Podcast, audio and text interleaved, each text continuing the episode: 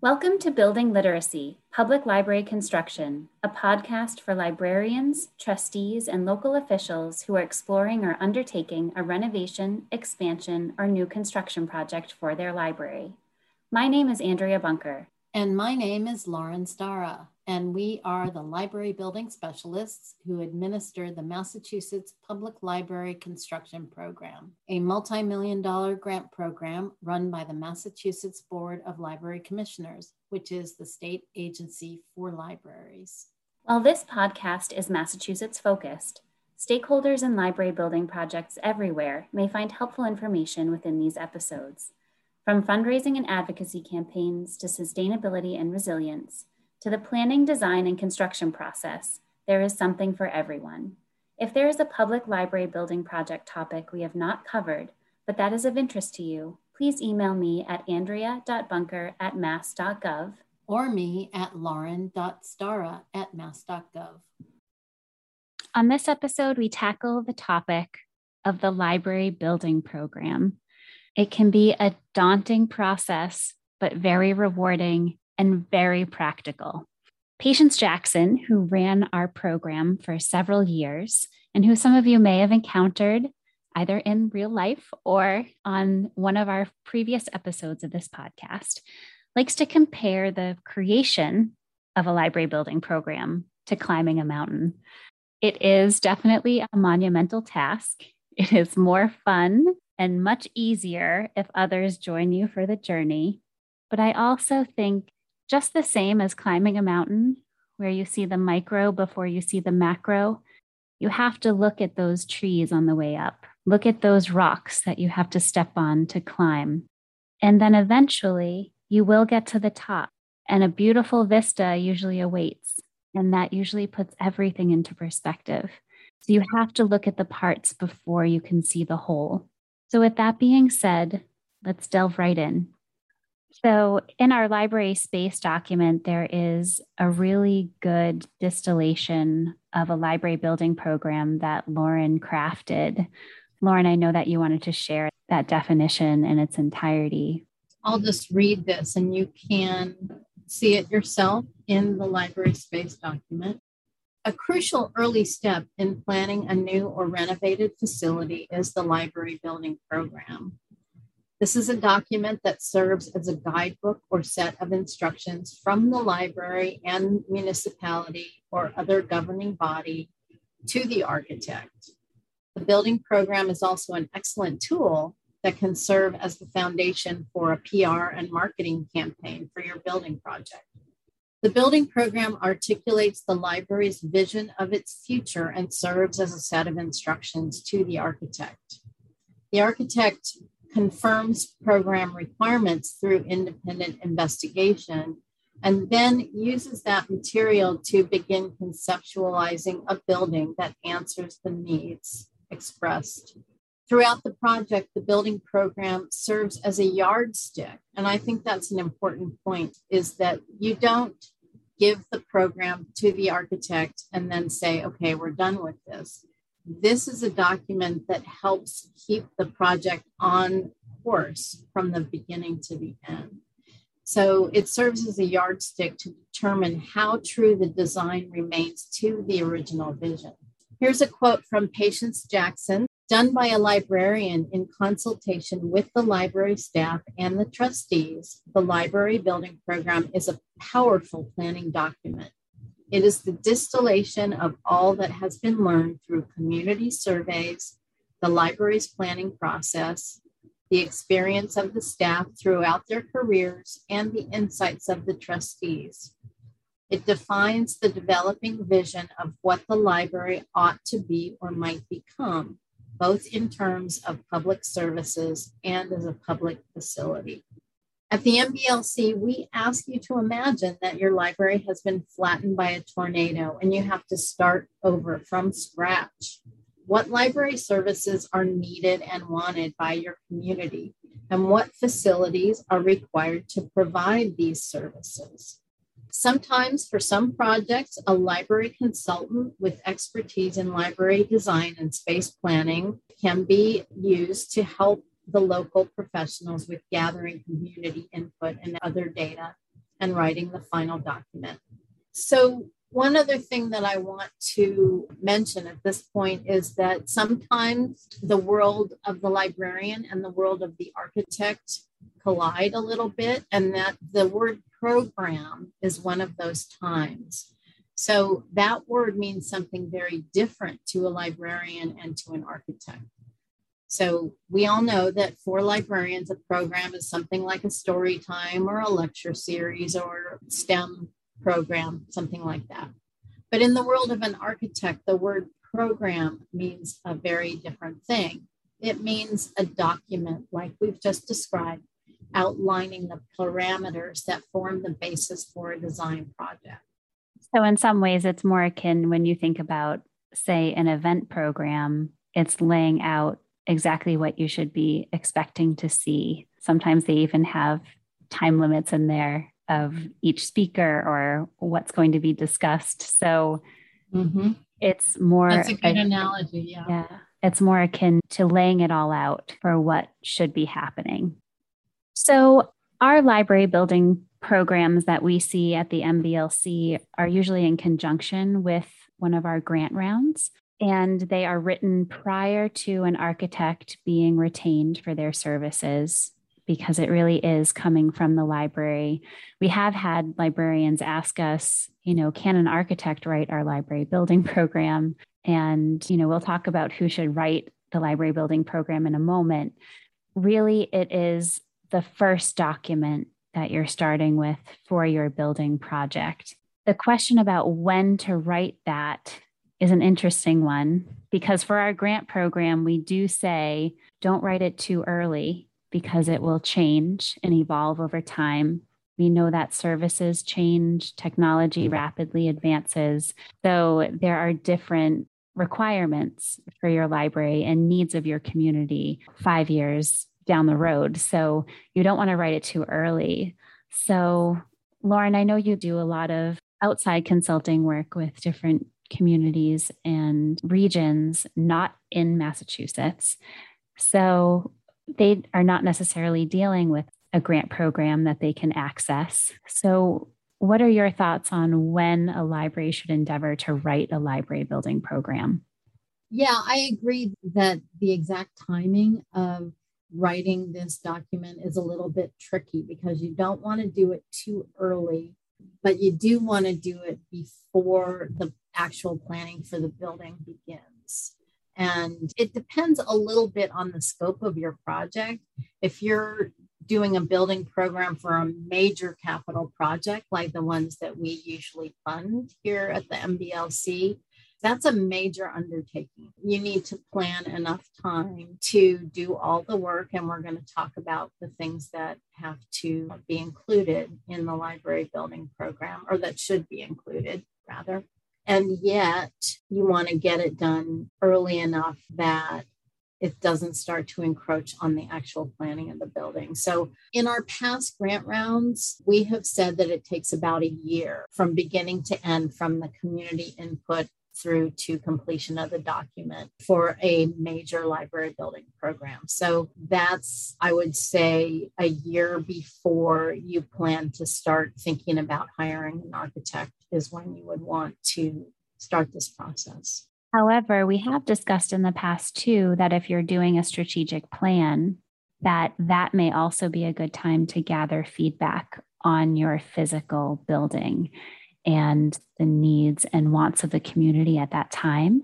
The strategic planning process, a lot of the information that you're gathering from that process informs the beginning of your library building program. So it is the foundation on which you start to build because in that building program, which is a letter to your architect, you are introducing them to the community and introducing them to how your library operates within that community. And those are parts of the library building program that we'll get into in a moment. So, if you were doing your strategic planning, it might not be a bad idea if you're looking at doing some sort of renovation or expansion or even small project to fold in some of that information that you want to gather from your community during that process. But oftentimes the strategic plan is done before the building program is done. So you have that information just to pull for your library building program. So there are different steps, but not always do they align that way. So it's important to think about what the needs of your library are in terms of your overall planning for, we say a library building program should be a 20 year horizon so that you're making sure that you can serve your community for that amount of time.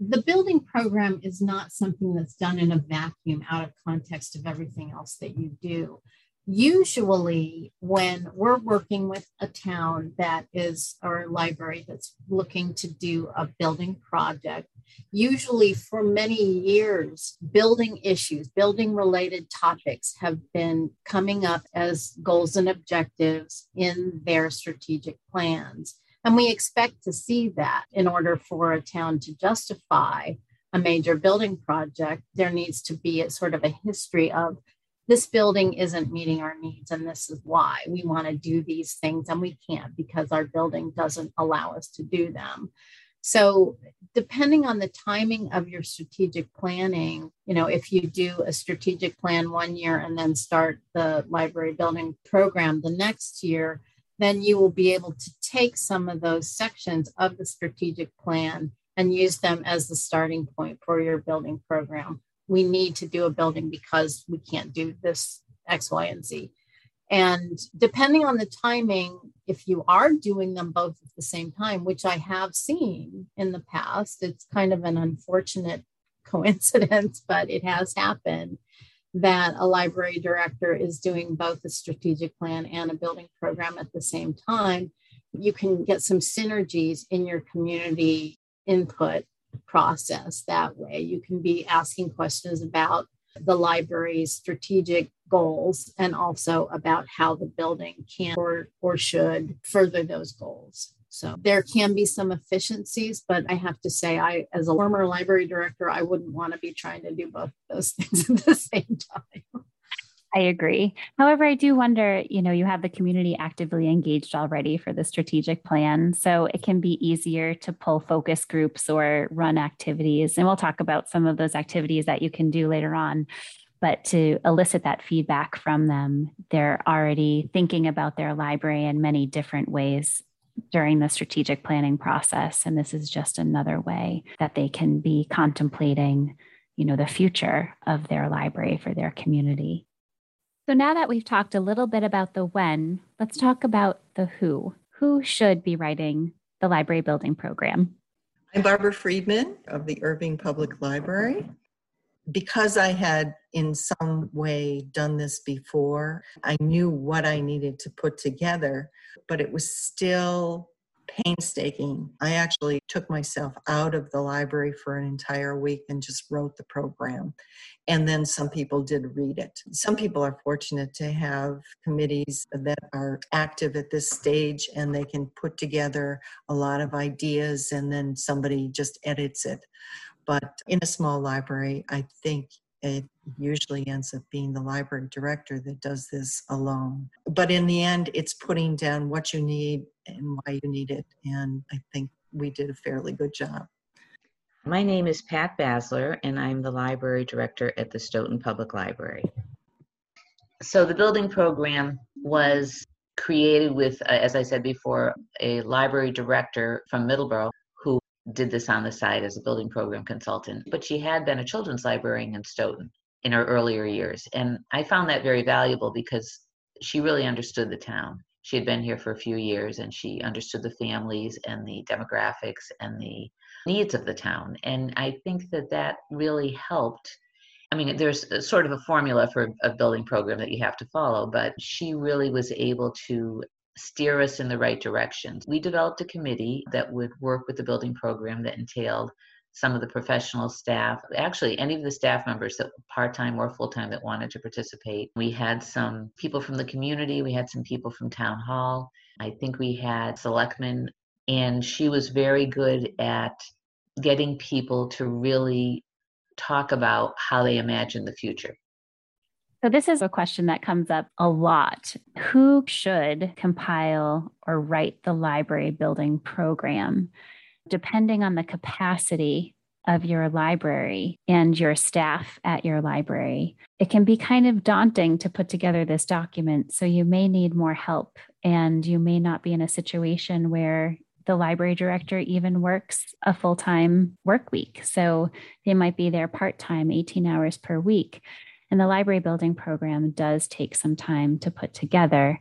We talk about library directors as being someone who can write it, a trustee as being someone who can write it, and a building consultant as someone who can write it. And I'm wondering if we can talk about, you know, the pros and cons of those approaches for each one and how it's unique for each community depending on their circumstances.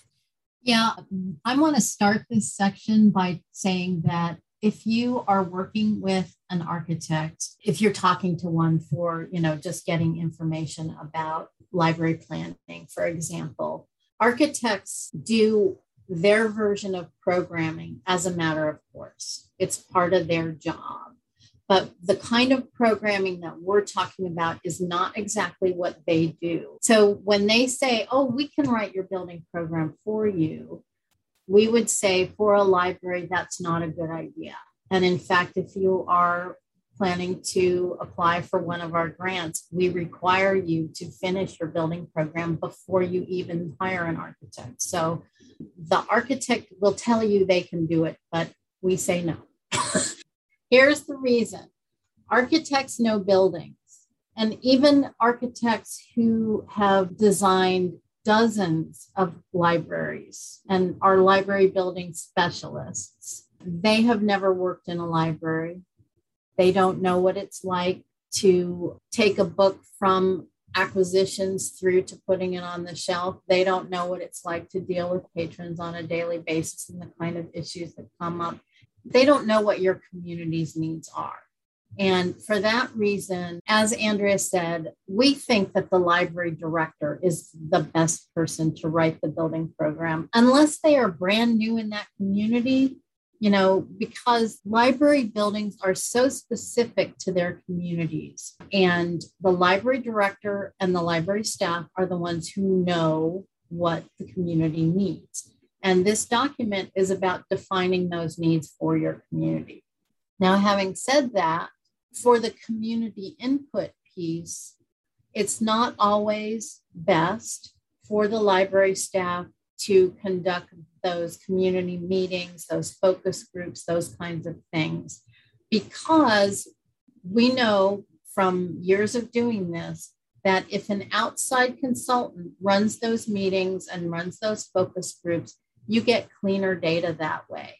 When a library director stands in front of a group of people and says, What do you think of the library? What people are going to say is, We love the library. Everything's perfect about the library. And we know that's not true, but people just tend to want to appreciate the library staff and the director and talk about what's good about it rather than digging into what could be improved. So when you have a neutral party, an outside person who has some expertise with facilitating groups, conduct those meetings, you get a much richer conversation and a lot more good information about what the library needs that it doesn't fulfill currently. That's another point that I want to make. Maybe this will come up later under another question, but I want to make sure that everyone understands that the library building program needs to be written not about the existing building. There is a section about the existing building and its deficiencies, but the library needs should be formulated independent of what you have now. It should be, like I said earlier, the building's been flattened by a tornado, you're completely starting over. What would you want? What would you need? And I also think to go back to that point about a neutral party, as a former library director, too, you want to think that you can be impartial and conduct a meeting impartially. But if people are talking about deficiencies of the library, you know, space equals service. And it can be difficult to hear some of these things, even though you may think them yourselves, but you may not notice your body language or the tone or tenor of your questions, your follow up questions, whatever it may be, and how that could affect a conversation mm. with you and your community. So, eh, you know, even a trustee, if a trustee was to do it, because oftentimes we say if the library director does not have the capacity to undertake writing the building program, a trustee is the second best with help from the library director because we know library directors wear a lot of hats. They have a lot of responsibilities every day. You know, oftentimes your day is just putting out fires and trying to get that time to be able to write it is really difficult. Patience Jackson always says that if you are a library director writing a building program, you should be writing it somewhere other than the library that you work in. You should be going to another library, holding yourself up in maybe one of the study rooms, and preferably a new library, because then you get to be in a space that has been thought about and may not work completely well for that community, but mostly. And it allows you that time and that moment for you to experience what it's like to be in something different. It's not hampering your view of what your library could be because you're not looking at a wall that has peeling paint and cracks. You're looking at something that is shiny and new and feels different. And it allows you to open up your mind and think about where your library could also go in the future and what yeah. it could be in the future. Yeah, that's another pro. You know, there are pros and cons for using consultants to write the building program. One of the pros is that there are some very good library building consultants out there who have a lot of expertise in writing programs like this and they know what's going on in the library world. They have seen new libraries, they know what the trends are, they can help you with that. There are some not so good ones too. And you know, you have to be careful and when you're looking to hire a consultant, make sure you talk to other librarians who have worked with them in the past. We as state employees cannot recommend any particular people, but we can give you references of other projects that certain consultants have worked on, and you can do your own reference checks that way. But I wanted to go back to the community meetings and focus groups for a second because I wanted to re emphasize that, in my opinion, not only should the library director not facilitate the meetings, they shouldn't even be there because, as Andrea said, you can hear some stuff that you really would rather not hear. And it's better to hear that stuff from a recording when you're not in public and you're not potentially influencing what other people are, are going to say. And even if you're not running the meeting, just your presence there, people are going to want to please you and make you happy and, and maybe not tell the complete truth. So stay home that day and listen to a recording later. Or maybe that's when you're compiling the information for the beginning of your building you program oh, somewhere yeah. else. and that reminds me of something else that I wanted to say, and that we've said a couple of times that sometimes it's hard for the library director to carve out the time to do a project like a library building program. But we say delegate. This is a time where you have to understand that you are not going to have the time to do all of your regular duties. This is a special case. Most librarians only do this once in their career, and you need to delegate. If you have an assistant director or you know senior staff members, you need to have a meeting with them and say, I'm going to ask you to step up and take on some of the things that I normally do because I need to focus my energies on this other project. And this is a temporary thing. And, you know, maybe hire some extra clerks if you need to do that. You just need to offload some of your regular duties in order to give this the attention that it really needs. Right. And we do understand that some libraries don't have the opportunity to be able to structure it in that way, which is why we bring up, you know, a trustee or a building consultant, because we do know there are some libraries where the directors are working 18 hours per week and they may have one part time assistant who's there for 10. and there's no wiggle room in their budget. So it's really finding the best situation to get the best outcome for you. And I just want to say one more thing about architects and building programs is that oftentimes we always say that throughout our design reviews, architects really care about how the building looks. And the building program is not about how the building looks. The building program is about what the building is and the spaces that comprise it, but it is not about aesthetics there may be a section where you say, you know, there are certain things that you're looking for that you want to match, say, the historic character of the downtown if it's in the town center or whatever it may be. But it's not about aesthetics, it's about function. Just to elaborate on that a little bit, I think Andrea knows, and I think some of the people listening know that I am a registered architect. I was an architect first and I went through the rigorous training and experience. Architects are trained to think visually and spatially. So it's not all about aesthetics, but it is all about space. And some architects are better at imagining functionality and workflow than others, but the reality is the brains of architects are rigorously trained to think visually and spatially. And so that's always going to be a primary concern. And I'm not saying that being concerned about how a building looks is a bad thing.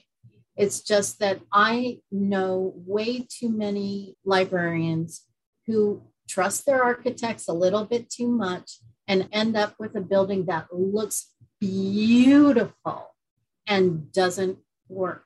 So that's why we say that the library director has to be involved in the planning, not just of the library building program, but the design work also. And on our projects, we try to help the librarian with that and keep our eyes on the project also. But it's not a bad thing that architects are focused on aesthetics and looks. Right. It's just that's just the way that profession works. And our job as librarians is to remind them constantly that if something isn't going to work, we have to say to them, I realize you're thinking about how this is going to look, but it's not going to work. And you can't do that. you have to do this instead and be very clear and have a strong voice about what's going to work and what isn't. And I think what is amazing is in our grant program, for instance, 50% of the libraries will start off with one architect at one phase in the grant round, which is usually they have an architect create a schematic design for the application. And then once they're awarded the grant and have to pick up the design work from where it left off, 50% will change their architect. But they're using the same building program when you use two different architects with that same building program it is astonishing how different they can mm-hmm. envision that space, that library, while still meeting the same program requirements from your library building program. So it really is the basis for the design. And then when you're working with the architect, obviously there are architects that have certain styles and certain different innovative things. So that's all part of that process of choosing an architect. But it's fascinating how that one document can be manifested in so many different ways. Mm-hmm. So let's talk a little bit next about what the necessary components of a library building program are to get to those spaces that are imagined by the architect. So there are a lot of different components to a library building program, and there is a LibGuide that Lauren put together with Ro was Ro part of putting that together, that LibGuide too? She was. It was written primarily by me. And to oh, piggyback on what you said earlier, is that this LibGuide that was written in 2013 was actually based on Patience's workbook. And all that information was incorporated and updated at that time. So this LibGuide is currently not public, but it is still available. And if anybody wants to look at it, we can give you the link for it.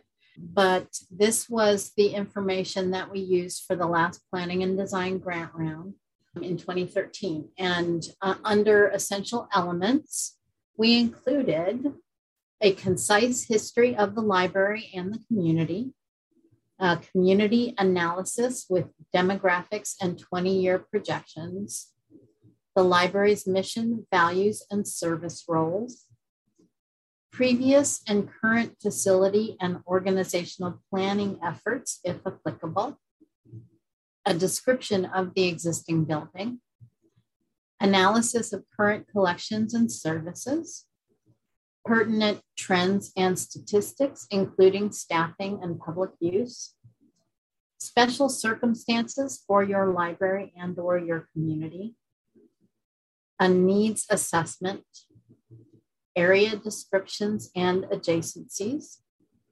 site and exterior considerations, requirements for, here's another list, requirements for sustainability, accessibility, security, acoustics, data and telecommunications, lighting and electrical, furniture, fixtures and equipment, ergonomics and signage, and lastly, photographs with descriptive captions of the site, the building exterior, and the building interior of the existing facility, as well as potential new locations, if applicable. And uh, one other thing that Andrea and I were talking about a moment ago offline was to include in this list of elements the need for future expansion. So, planning for any future developments. So, you're planning for 20 years out. Now, mm. we know that you're not going to get a new building every 20 years, but you may need to, depending on what's happening in your community. You know, and this may be a place where you get together with your, you know, planning board or your city or town planner and talk about, you know, what is the future with the master plan of the community or a regional planning council? What are you looking at for the future?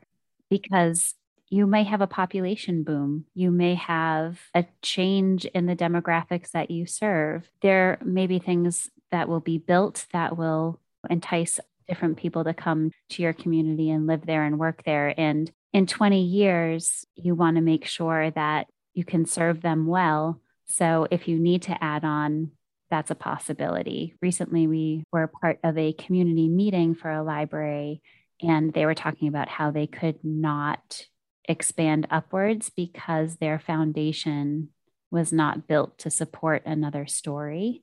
So even if you wanted to put in that you would like to be able to expand up or expand out based on how the site is, that's why it's important to think about those things because if you think about your current building now, if you had that ability to go up or to go back or to go to the side or add on in a certain way, would that suffice? Would that solve some of your needs now? This is a little bit tangential, but one of the things that Rosemary and Patience used to say all the time was if adjacent land, land next to or behind your library ever becomes available, grab it because those opportunities don't come up very often. And the opportunity to expand either building space or parking or other outdoor activities. We've seen over the last couple of years that outdoor space is crucial when you're in a situation where you have to be careful how close you get to other people. So, outdoor programming has been a real focus for a lot of libraries. So, if you don't have any outdoor space, you can't do those things. So, that's a little tangential, but I thought it was worth saying. I don't think it's tangential because when you're doing these components, we need to be thinking about pandemics and COVID and how space is used now. We may not be in this situation forever, but we may be in this situation again. So, how do you plan for that within your library building program? So, when you're looking at those necessary components, libraries have been thrust into a time period where they've had to operate differently. And how do you incorporate that into your library building program? So, you're thinking about, you know, hybrid programming. You're thinking about programming outdoors, providing services outdoors, curbside pickup. What do you need to do for your building to serve your population throughout any circumstance. And, you know, when we are also talking about sustainability piece, you know, we're moving to net zero and carbon neutral in our state in Massachusetts. That's what our roadmap for our climate act is saying that our destination is. So, you know, when you're looking at sustainability, it's how do you make that tight envelope? How do you make sure that your building is running off of all electric? There are considerations based on things that are happening now for you to plan for the future. And that's also why it's only a 20 year planning horizon because we don't know necessarily post 20 years. You know, the Climate Act is out to 2050, but you know, what's going to be available then? We don't know. So putting in the infrastructure to support whatever could be coming down the pipeline, making it as flexible as possible so that you can accommodate whatever needs there are in the community at that time based on what's happening in the larger macrocosm can really be useful. So, not thinking about what has mm-hmm. been done before. And this is the other reason why we say, you know, when should you write a library building program? You want it to be as current as possible. So, you don't want to write something and have it sit there for five years and just say, oh, well, maybe we'll update it now, because that's not truly the best way to move forward with your building. Yeah, and I will say that Andrea spoke the word flexibility and all of the requirements that we talked about for the elements in the library building program, I would say the overarching requirement is flexibility. So think about maximum flexibility among everything that you talk about, because as she said, we're looking at at least 20 years for a building and think about what your library was like 20 years ago. And you know that was the infancy of the internet. Things are so different now and we just don't know what's going to be happening 20 years from now. So we have to build as flexibly as possible so that our buildings can adapt to whatever's coming. And it's important for architects to know what we're thinking about in those regards because this is new to them too they're having to pivot their designs, their thoughts on buildings right now as well. So it's everyone is pivoting right now. Telling the architect what you're thinking about is crucial in that regard. But at the same time, these other components that make up the beginning of the library building program, let them know where you're coming from. So you really want to give them the full picture of where you're coming from and where you want to get to. One of the things that people are thinking about in the wake or in the midst of the pandemic now is returning to the idea of drive up windows. That's a major building adaptation. You know, they were big in the, I'm going to say the late 70s, maybe. There were some libraries that had them. I mean, the libraries that have drive up windows, they did a booming business over the last year and a half. And a lot of libraries are looking at putting those in now. So that's a planning consideration. And we're going to talk about the library space planning guide in a little bit. And we address a lot of these issues in that guide. And that document can help you with some of these ideas. And thinking about serving your community in a way that you allow for maybe some automation because you may not be able to be in the building. So, mm-hmm. those drive up windows, but also when you're thinking about what you need in certain spaces. So, for instance, I'm just going to talk about, say, a component which would be looking at one area in your library. So, say you're looking at your circulation desk, right? And you want to put in an automated sorting machine. And that sorting machine if people are depositing materials on the outside of your building, you need to think about having a fire rated room so that that room, if there's a fire, and this has happened where people have thrown some sort of material that's on fire into a book drop into a room like this, you need true incendiary devices have been yes. placed in library yes. Yes. So it happens. So any external book drop has to have a fire rated room, mm-hmm. and that is to protect the rest of the building. So you have that consideration, but you also have the consideration of the adjacency. So you have your auto sort but you want your circulation staff to be able to access that quite easily and not have to cart all of those materials all over the place, right? You want to make sure that you have enough room for your book carts so that you can actually take those materials out of the bins, whether it is an automated sort or just a book drop. You want to be able to make sure you have a place for those materials to go onto and enough room to do that ergonomically and the storage capacity of that. So when you're thinking about each room and what you need, thinking about that function, thinking about safety and security, thinking about efficiency of workflow, all of that goes into every single space. And that's why when we say who should write the library building program, the library director most often has worked in many areas of the library, but also you're getting input from your staff and from your trustees and from your patrons and from your community and from your non library users, why they may not come to the library and use it. You're getting information from all of those people in order to inform how each of these spaces should function and should work. You know, through that gathering process, you may find from someone who doesn't use the library that they find it too daunting to enter the library at a certain level and have to go so far to get to an elevator or they have to use a ramp in the back of the building that's really long and and arduous um, or you may find that because you don't have enough parking or you don't have handicap parking adjacent to the library that some people just can't use the building so there are different things that come out of that process but that's why having so many voices helping you understand each of these components and what needs to go into every area is really important. I want to just share one more quote at this. And this is from a book called Planning Library Buildings and Facilities from Concept to Completion by Raymond Holt. The building program must concentrate on telling the architect what must be done, not how it should be done. The major contribution made by the architect to the project is skill in design. Therefore, the program should deal in concepts, information, and data. No attempt should be made to draw floor plans or use other devices to force a particular solution on the design professionals.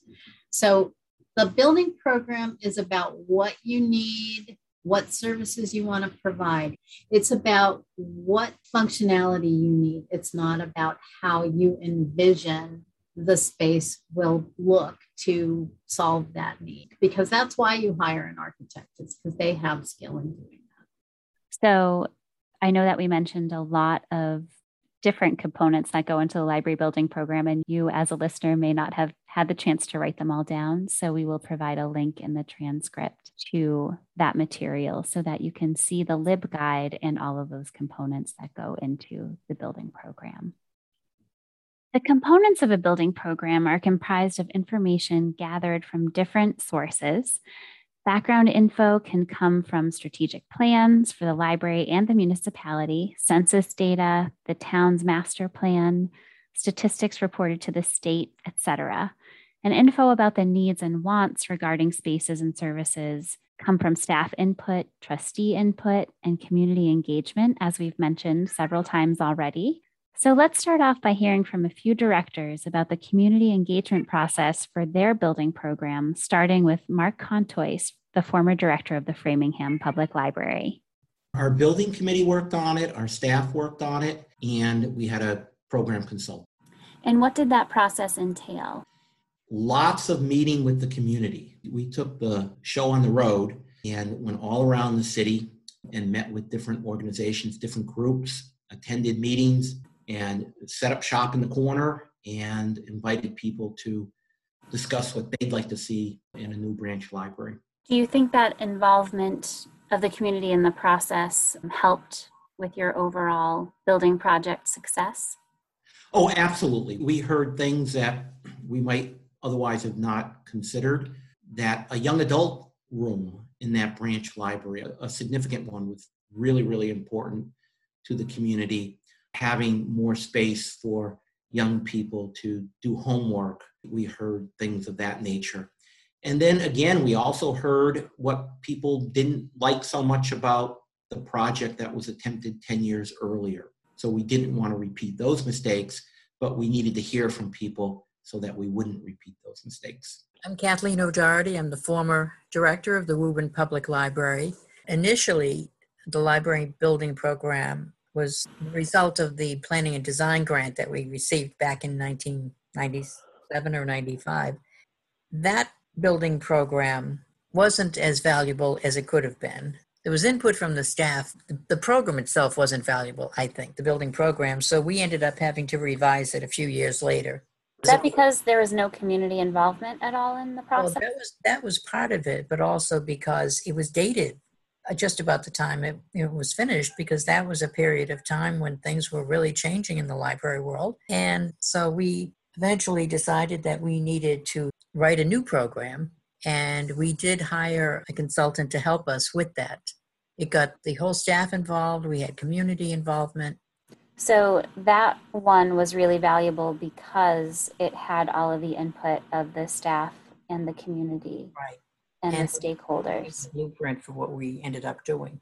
And I think it was very good because the staff heard things about, you know, what they do and what their spaces should be that maybe they'd never thought about before. Mostly because they never had any space. And I think it was almost impossible for them to understand how it could work. So we've talked a lot about actively engaging the community and the reason why we want to do that, and I think we've talked about this or touched upon it a little bit already, but the community has a different perspective.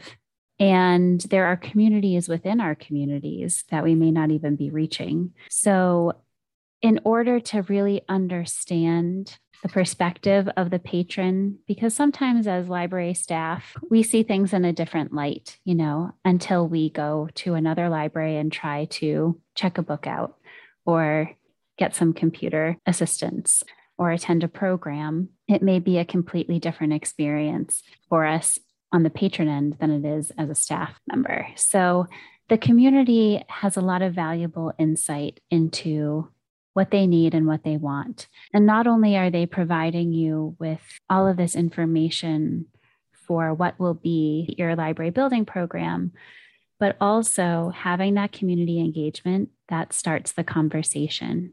And it helps you with advocacy efforts as you move forward. And it helps you in defending what your library needs to have within it. Because if it's coming from the community it is not you as a librarian saying i think we should have this. There's a lot of support. And then there's documentation of the community asking for this. And none of us work in silos. So we know that there are other people who control the money portion of this. And to be able to support it and show we did our due diligence, we talked to the community, the community is invested in this, the community is telling us this is what we are doing inadequately now, and this is what they want to see in the future to be able to serve their needs well. So it's twofold it's helping you formulate what you need, and then it's helping you defend what you need. Yeah, there's a lot to unpack under the topic of community engagement. I mean, the first thing is making people aware that you need their input. And there are so many ways to make people aware. And I'm a big proponent of not just preaching to the choir. So you don't just advertise that you're looking for input about the library in the library because then you just get the same cast of characters every single time. You know, there are lots of ways to get the word out about the fact that you're looking at doing a building project. If there's a local newspaper offer to write an article, there's a demographic that reads the newspaper. There's a demographic that only gets information from social media. So make sure that you can get onto not just the library social media, but the town social media. If there are neighborhood groups that have social media accounts, see if you can get people who are members of those groups to put out the word. I mean, there's all kinds of ways. Put a flyer up in the local supermarket or the transfer station or wherever it is that people gather in your town. And even in the next town, if, if there's a supermarket in the next town that people go to and there's not one in your town, then put the flyer up there because your people go to that supermarket. Getting the word out is the first piece of this, and how you actually engage them is another piece to it. There are both active methods and passive methods for getting input from community members. The exercises help the community envision the elements that they may have never encountered before and assist them in thinking beyond what they've already experienced in the library that they currently have. Just like we said that the library director shouldn't write the building program within the building, it's mm-hmm. getting the community to see something from the outside, looking in and trying to envision what they could have. So I think it is beneficial to talk about some of these exercises because I know, Lauren, you do a lot with design thinking and user experience. And all of these are really informative ways for both the library staff and for the patrons and the community to think about the library because they may not have been asked to think about the physical space in this way before? I think that rather than talking about the various exercises in detail, what I'll do is I'll put the exercises on the LibGuide. So they'll be right there for you. We wrote them up recently for our small library pilot project librarians because they're in the throes of writing building programs right now. And so we have them in a nice packaged format for that. But I would say that beyond engaging as much of your community as you can, the other really important thing to do is to get out and see other libraries, especially other libraries that have been recently built or renovated. Talk to the staff in those libraries. Ask them the two crucial questions. The first question is What do you love about your new building? And the second thing is What would you have done differently if you were starting over? And you get so much information that way, and it's practical information.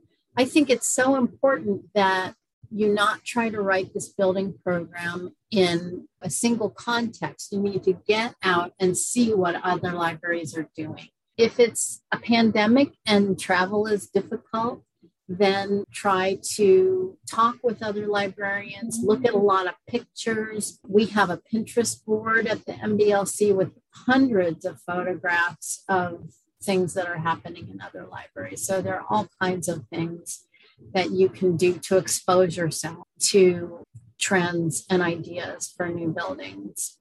You know, whenever I vacation anywhere, and I know that vacation seems like a faraway, distant dream right now for many of us, but whenever I vacation, I go to the libraries in that destination. I like to see what people are doing in different areas of the country and internationally. And I've gotten some really great ideas from that. And ones that I incorporated into my own building project because I saw how well used it was and also how much sense it made. And different places think about things a little bit differently. You know, we all have our own regionalization and not just libraries that are in your area, because we will say, look at libraries that are in your population grouping. If you're going for renovation expansion, look at libraries that have been renovated and expanded. But it's nice to get outside of that and looking beyond to see what's happening in other areas, other regions. And going out to visit other libraries, I think, is really the best way for both library staff, trustees, stakeholders, and other community members to understand what you're talking about. Most people are not very good at imagining or envisioning space. It's just not a part of our brains that we use all that much. So, going and seeing other places, and it doesn't even have to just be libraries. I mean, there are a lot of user experience principles that libraries can borrow from other institutions, like the Apple Store or other public spaces that you've been to that have either do something particularly well or particularly poorly. Take those experiences and incorporate them into what you're thinking about. I always like to say this is for library staff in particular, but anybody can do this. Think about a new library the way you would think about if you're going to remodel your kitchen or build a new house. What do you do? You look at a lot of pictures and you cut things out and make a scrapbook of what your dream house or your dream kitchen would look like. Start doing that. Collect pictures from anywhere you can find them and put them all into one place. And all of those images and ideas can inform your design in the long run. And one of the exercises that we talk about is exactly doing that and have the community vote on what they like best from those pictures.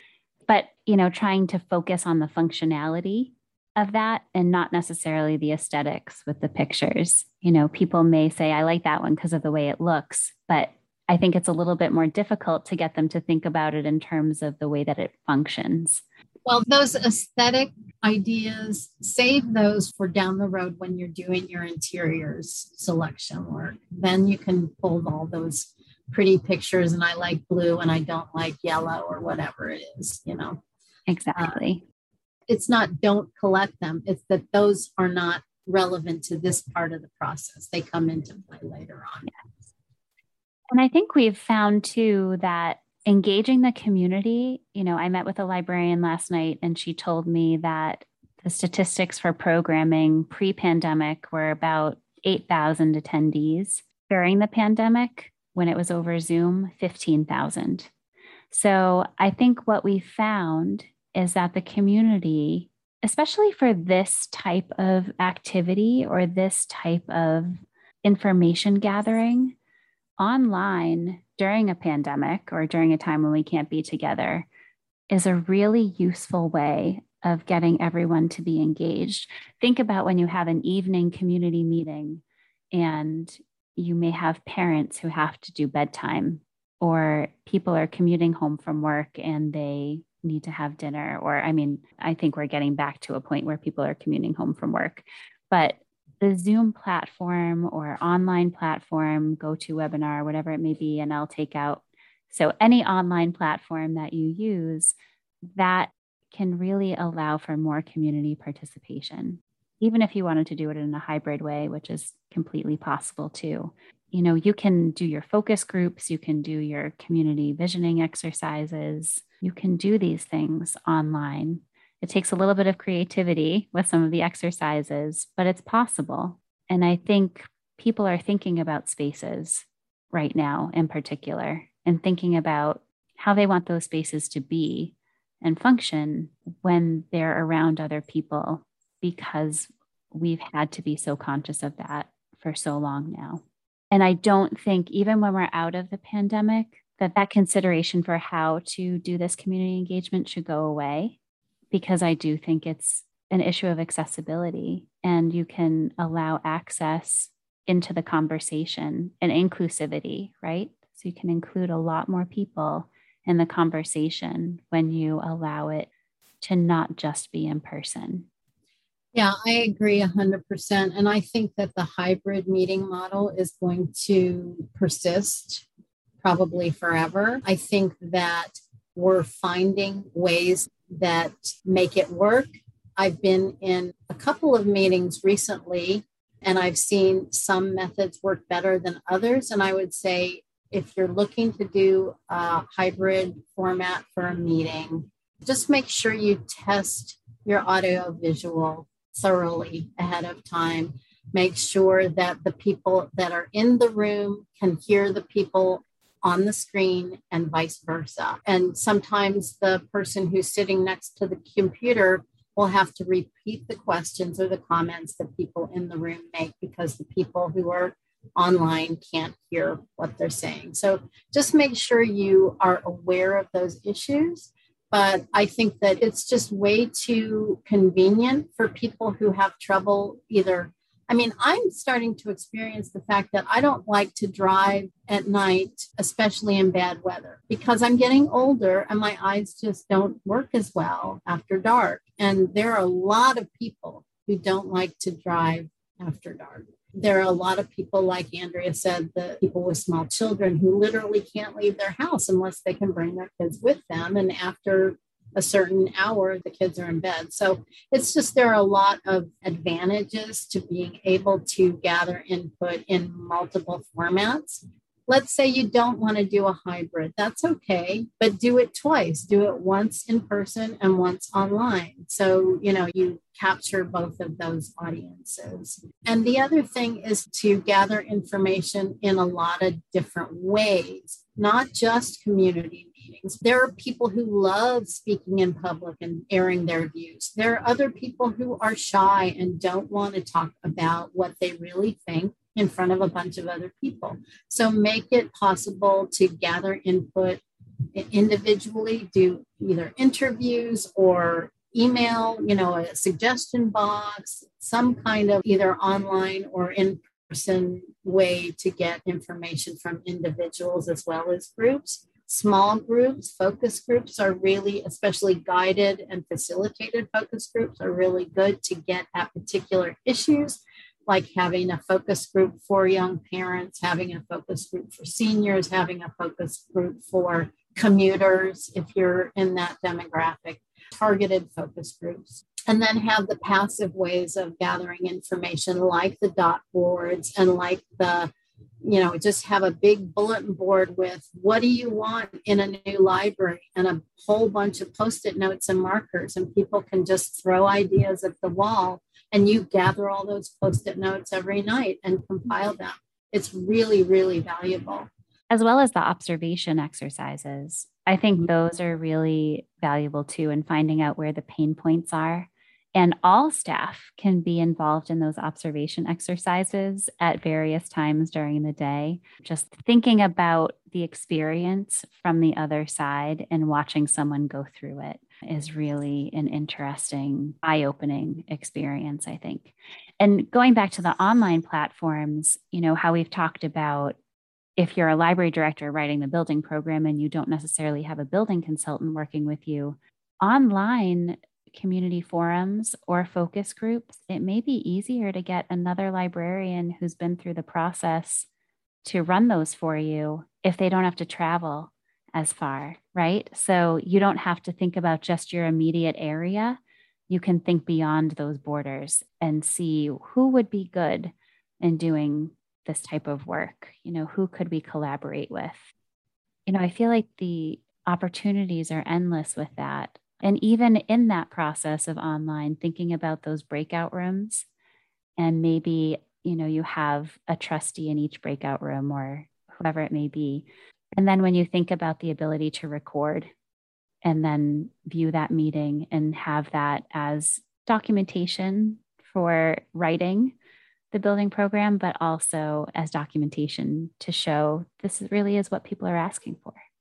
Just one caveat though, if you are doing a community meeting or something like that, and if your trustees attend a meeting like that, remember that you have to follow open meeting law when there's a quorum of your trustees or any governing body. So that's just one thing to remember. Absolutely. We have brought up our library space document a few times, and it's a great tool for introducing some of the elements and ideas involved in a library building project to the community, to stakeholders, to municipal officials. Let's talk a little bit more about how that document can be used during this process with a little bit of background about what it is. And we'll put a link to the library space document in our transcript as well. The document is called Library Space, a planning resource for librarians. It's been under development for three to four years. The concept came up earlier than that, but we actively worked on this first with Rosemary Waltos and me, and then Rosemary retired and Andrea came on, and Andrea began work on it also. We collaborated with an international planning and design firm called Sasaki, S A S A K I, for this document. And they not only took our ideas and assembled them in a really beautiful and easy to understand way, but they produced beautiful graphics. So it's presented really nicely and easy to understand, I think, anyway. Did you want to say anything else about the planning of the document before I launch into what it actually is? Well, I think one of the interesting parts about the planning process for the document is that we chose case study libraries and we visited them and we picked the best attributes from them to highlight within the space document. So the field trips for the architects was really a huge piece. So as we talk about the field trips for a library building program to help understand what elements are really important for your community, the same process was followed for a library space. Yeah. And at the beginning, we talk about why we decided to do this. What we say is that this resource will be useful oh. to all those who have an interest in the space planning of public libraries of any size or location. This resource will empower libraries to improve their services, spaces, and facilities to kickstart their own planning projects by considering some of the program and space issues and considerations at play in the design of public libraries, identify and articulate needs and make a case for a project to municipalities and other potential funders, and address small scale space challenges on their own without the need for outside assistance from a designer, furniture vendor, or contractor.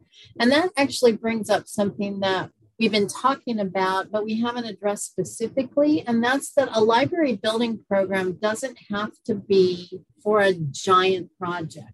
You can do a very quick and dirty library building program for a small reconfiguration of a single room, if that's what you're looking to do, or a section of your library. So this process can be scaled up or down as needed. So we started this process because we found that there just isn't any good standard for library building design.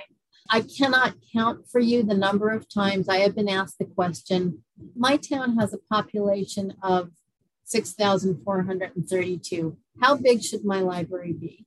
And I want to make clear to you that there is no metric like that. There is no per capita square footage ballpark figure for a public library. And the reason for that is that libraries are very specific to their communities and the needs of those communities. And that's why you have to go through this exercise of writing a library building program because you have to know what functions you need, what services you want to accommodate, and what kind of spaces you will need to provide those services in order to come up with a size figure. So, in the absence of any good standard, we decided to develop our own set of best practices. And that's what this is it's a set of best practices. It is not a standard, it's not a formula, but it is a roadmap to developing what your library needs to provide. In the library space document, there's also a metric section, and it shows you what exists in libraries in Massachusetts currently, which mm-hmm. essentially is what the Wisconsin standards are for Wisconsin, right? So it's showing what exists within libraries in Wisconsin. Ours is showing what exists within libraries in Massachusetts. And the thread that runs throughout is population grouping, but then we look at towns of, you know, 10,000 and under. What is their overall square footage? What is their number of seats? What is their number of computers? Looking at the range and then using our case studies to show from our building program where those libraries fall within that graph and chart. And it kind of gives a guideline for maybe where your community needs to be. But that unique portion, you know, demographics are different in every community. So you may have a community that is aging, does not have as many small families. So, do you need a large children's storytime program room? You may not.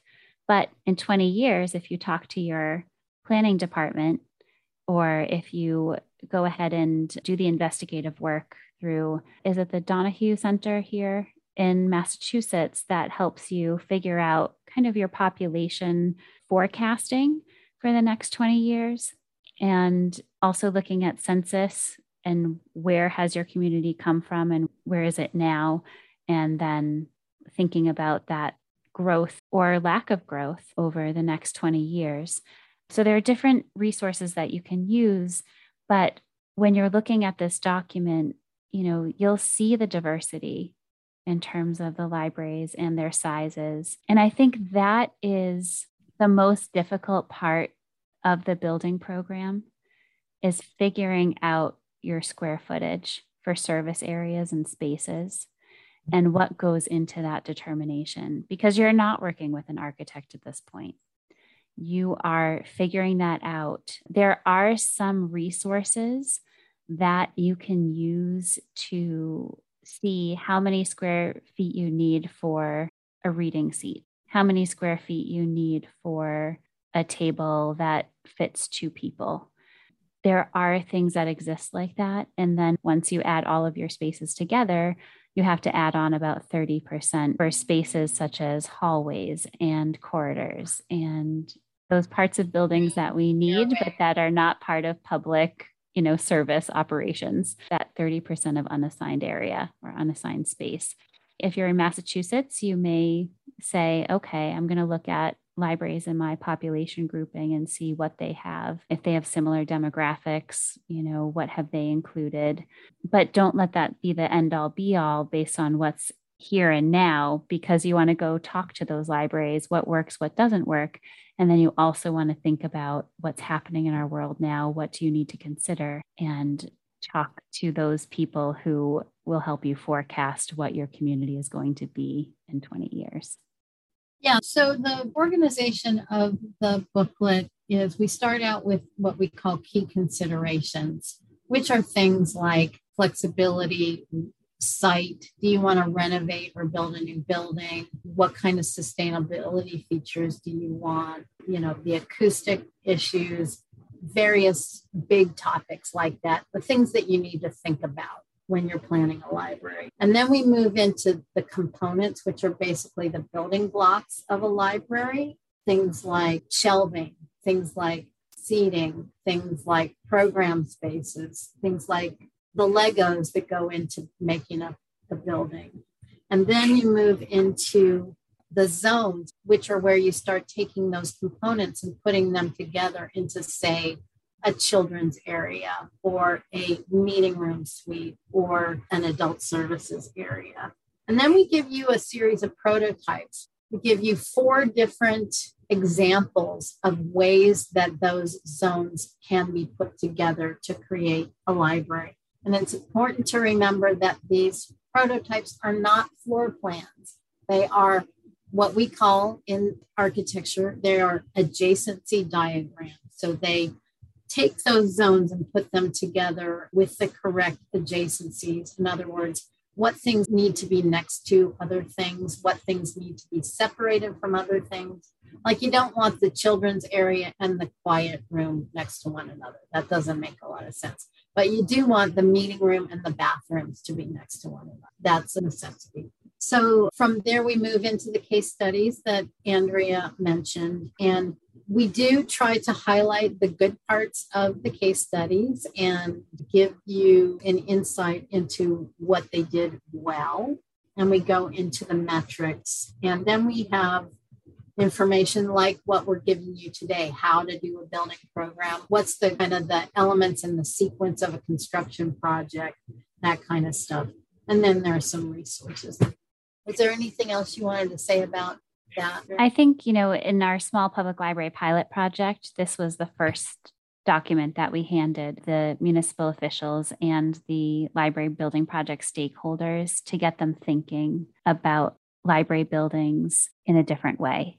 It can be a really useful visual tool, especially if not everybody can join you on field trips just seeing, you know, the graphs or the adjacency diagrams or whatever it may be, it can be really helpful in starting those conversations. And it can be utilized in those community meetings. You know, you can put up something and say, we are a medium sized library. And let's just look at what the span is in terms of square footage for libraries of our population size or whatever it may be. So you can use it in different ways to jumpstart the process, to highlight different areas and to also talk to some of those case study libraries and plan field trips to them or you know just call them up and say what's working? What's not working with your library? What do you wish you had done differently? What should we really consider as we move forward with our own? And i find that library directors who have been through building projects love to talk about what works and what doesn't work. And even if you weren't part of the building project per se, because oftentimes library directors leave when the building project is completed, whether it's retirement or they've moved on to another position. But the staff that works there currently can definitely tell you those things what works, what doesn't work. And, you know, we oftentimes will visit libraries that were done 10, 15 years ago and wanting to see how things have held up you know, where they would have changed things, what they wish they had now, just so we're always gathering that information. So it's a worthwhile exercise. Yeah, I agree. I think the thing that the library space guide does especially well is it leads you through all the things that you have to think about because a library design project, there's a lot to it. And if you've never been through it before, there are things that you would never think about. I remember Rosemary used to say, when you look at the first ideas that library staff and directors have about their new library, it always is an exaggeration of what they don't have in their current library. So if you had a really terrible staff space in your existing library, you'll have this palatial staff room in your new library. And it's up to the architect and to us, frankly, to help you right size those things and say, well, it doesn't have to be quite that big, but it has to be bigger than what you have now. But you can always tell what really didn't work in their previous building when you see in the mm-hmm. building. When you say palatial, just so that everyone's aware that your community, you may hear people calling your library building project, whatever that schematic design ends up being, as being palatial. And when you have the library building program document to fall back on, it's really very useful. But library space does a great job of showing why these things have to be considered and incorporated. Yeah, I don't think I've ever um, worked or assisted on a library building project where nobody in the community said, This is going to be a Taj Mahal. Every single project, Taj Mahal, just expect it. But I think that the library space document is a really good tool, but you have to get out and look at other libraries also. You know, when you say, How do you figure out how big a space should be? I agree, Andrea. There are tools out there like the building blocks book, and there are some other architectural reference materials that tell you, okay, if you want this many linear feet of shelving, this is how many square feet you need for that. But it's very abstract in that way.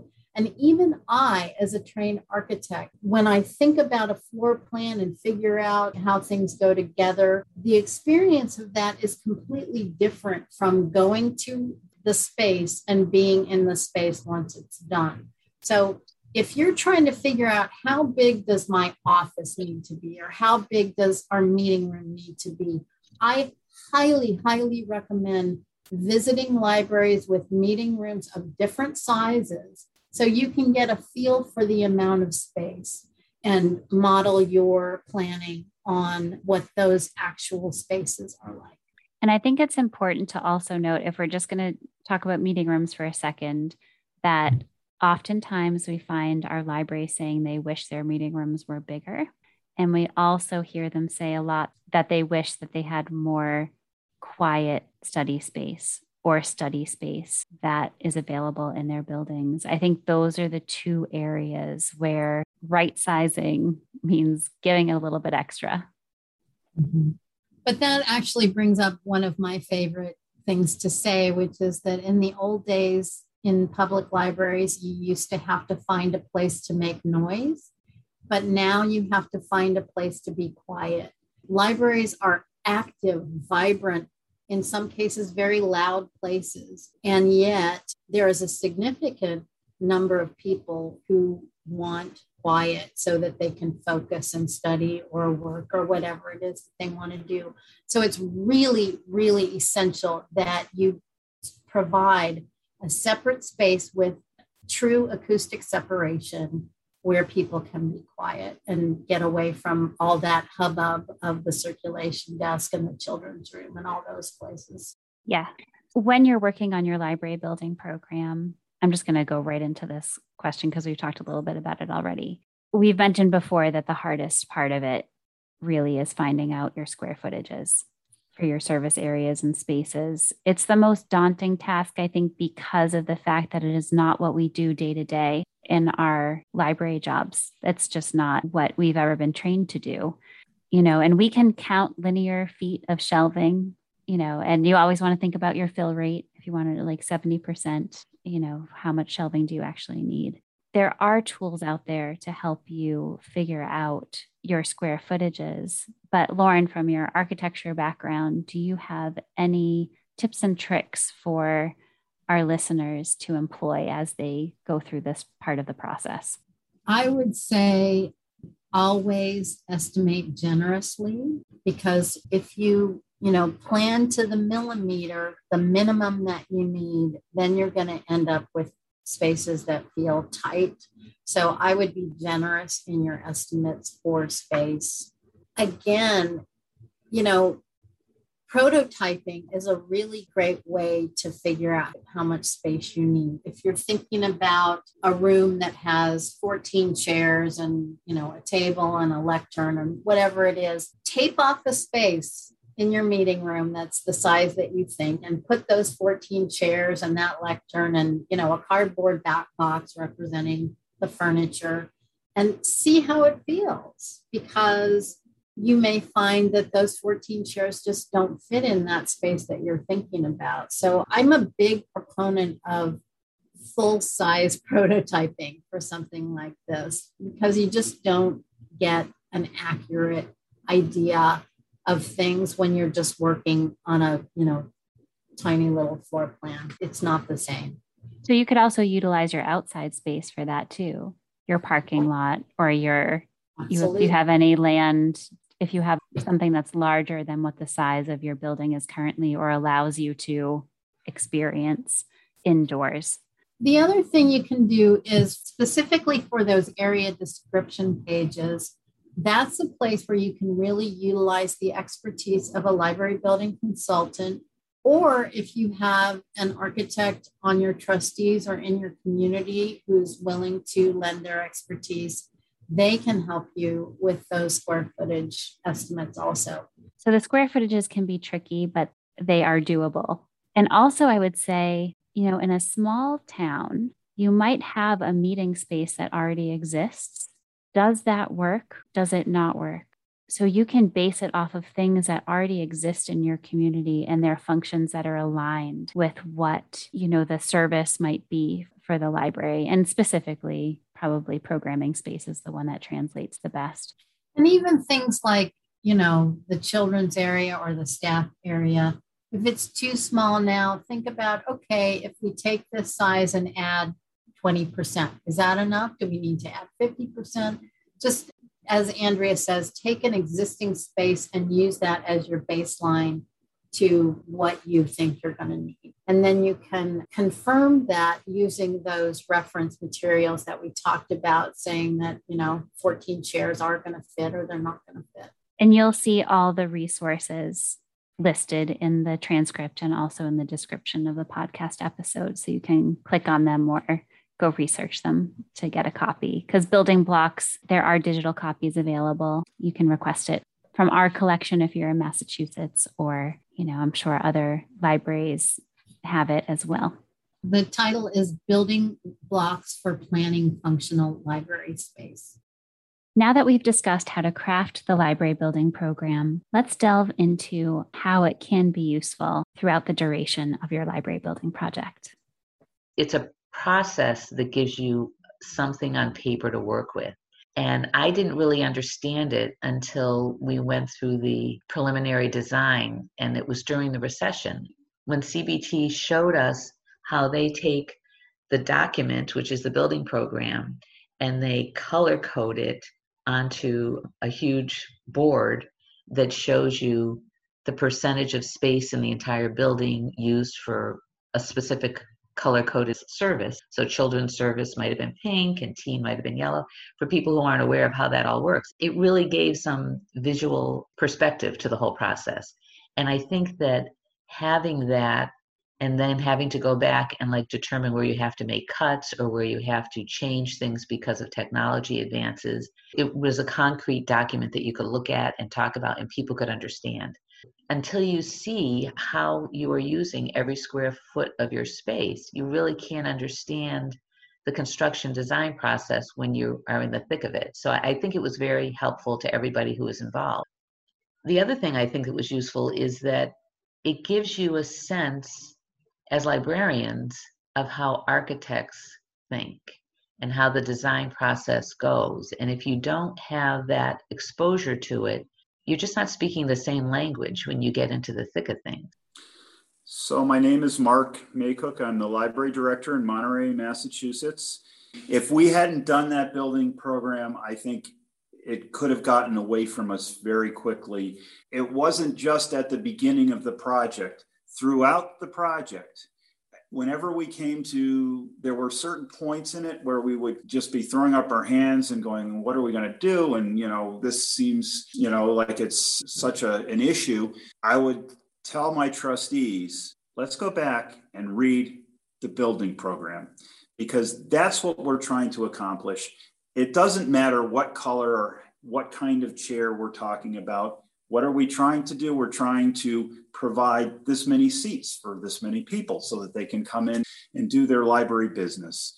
And so I know they got sick of it, but there was multiple times that I said, let's go back, read the building program. This is where we were, this is where we need to be. And along the way, there sure were bumps in the road, but when I look back at the building program now, I think we accomplished what we set out to accomplish. We really want to emphasize how this is a living document, not in that it will continue to be changed, but that it will continue to be useful to you over the course of your building project throughout all phases, whether it be design development, construction documents, and actual construction. I found in my building project that I could continuously go back to the building program, double check any changes that were made through what is our least favorite term, which is value engineering, when they try to find ways to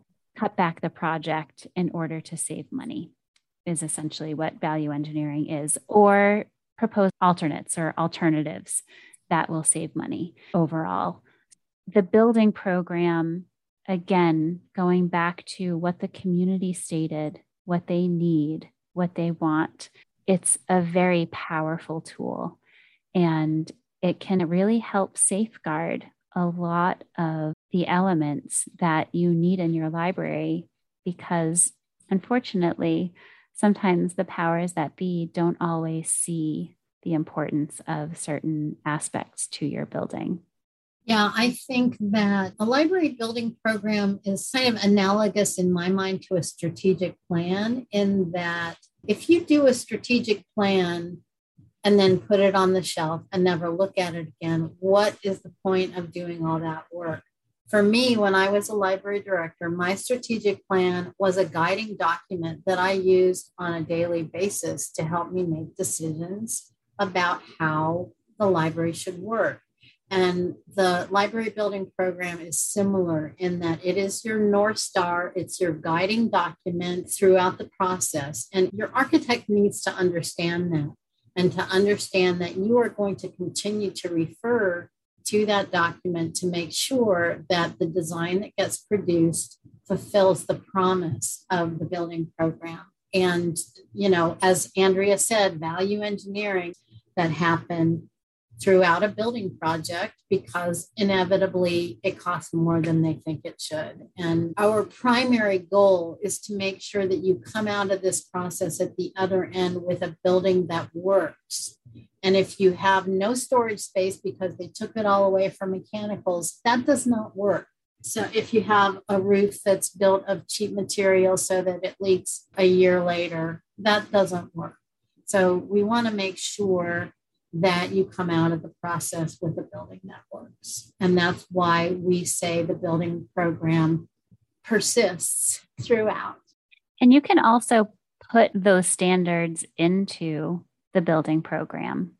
Say your roofing materials, what you're really looking for, or should not be less than this material or quality mm-hmm. of material. Mm-hmm. So when you're thinking about creating your building program, think about how it can be used in those design and construction phases because this is your opportunity to build in safeguards for you to mm-hmm. get a building that is a quality building and resilient building. I just want to piggyback on what you just said about building materials. And I would say it's good to put in standards, but don't get too specific, like saying we want to use this particular wall assembly or this particular material, because that's your architect's job. You want to talk about the performance requirements, not specifically what's going to be used. Right. And then that can also bring up procurement issues too, if you bring up what specific materials you want to use. But right. you can say, you know, you want durability to be this. There are Easily ways to clean. try to safeguard. Yes, easy, cleaning. Clean. Thinking about cleaning and access to. Oh, can we just talk for a second about grout colors? Yes, because this is my new mission in life to make sure that no public restrooms have white grout on the floor. That is my mission, white or light grout. I'm sorry. I don't understand why it's done over and over again because it's a cleaning nightmare and there are dark grouts available that totally conceal that. But the amount of times that you go into a bathroom and you're like, oh, this is dark grout. And then you look at the little, you know, the part that goes up the wall and it turns into lighter as it goes up the wall. And then you realize that's not dark grout, that's just dirty. so gross. So gross. Did you want to say anything else about grout, Lauren, or did I cover it in that you little diatribe? perfectly. Just in the library I went into yesterday, it was evident. So this is what I want to end with with our building program episode. And this comes from the Practical Handbook of Library Architecture, Creating Spaces That Work by Fred Schlipf and John A. Moorman. It was published by ALA in 2018 this is something that patients also brought to our attention, but we love this particular book. If you haven't seen it, it goes through the nitty gritty of everything. I think the only chapter that has not kept pace is the one on lighting because LEDs are everywhere now. So, you know, there are some things that you have to take with a grain of salt when it comes to technology and what's available. But this is a great quote that will really frame why your library building program is such an important document. The problem with library buildings is that bad decisions can last a century. Poorly selected books can be dumped into the next book sale, and uncomfortable furniture wears out or can be transferred to the library staff lunchroom. But buildings last for generations. If we get only one chance to do it right, we need to make sure that we really do get it right the very first time we do it. But often we get it wrong. Thank you for tuning in. Join us next time as we explore another important topic for library building projects. Until then, be well.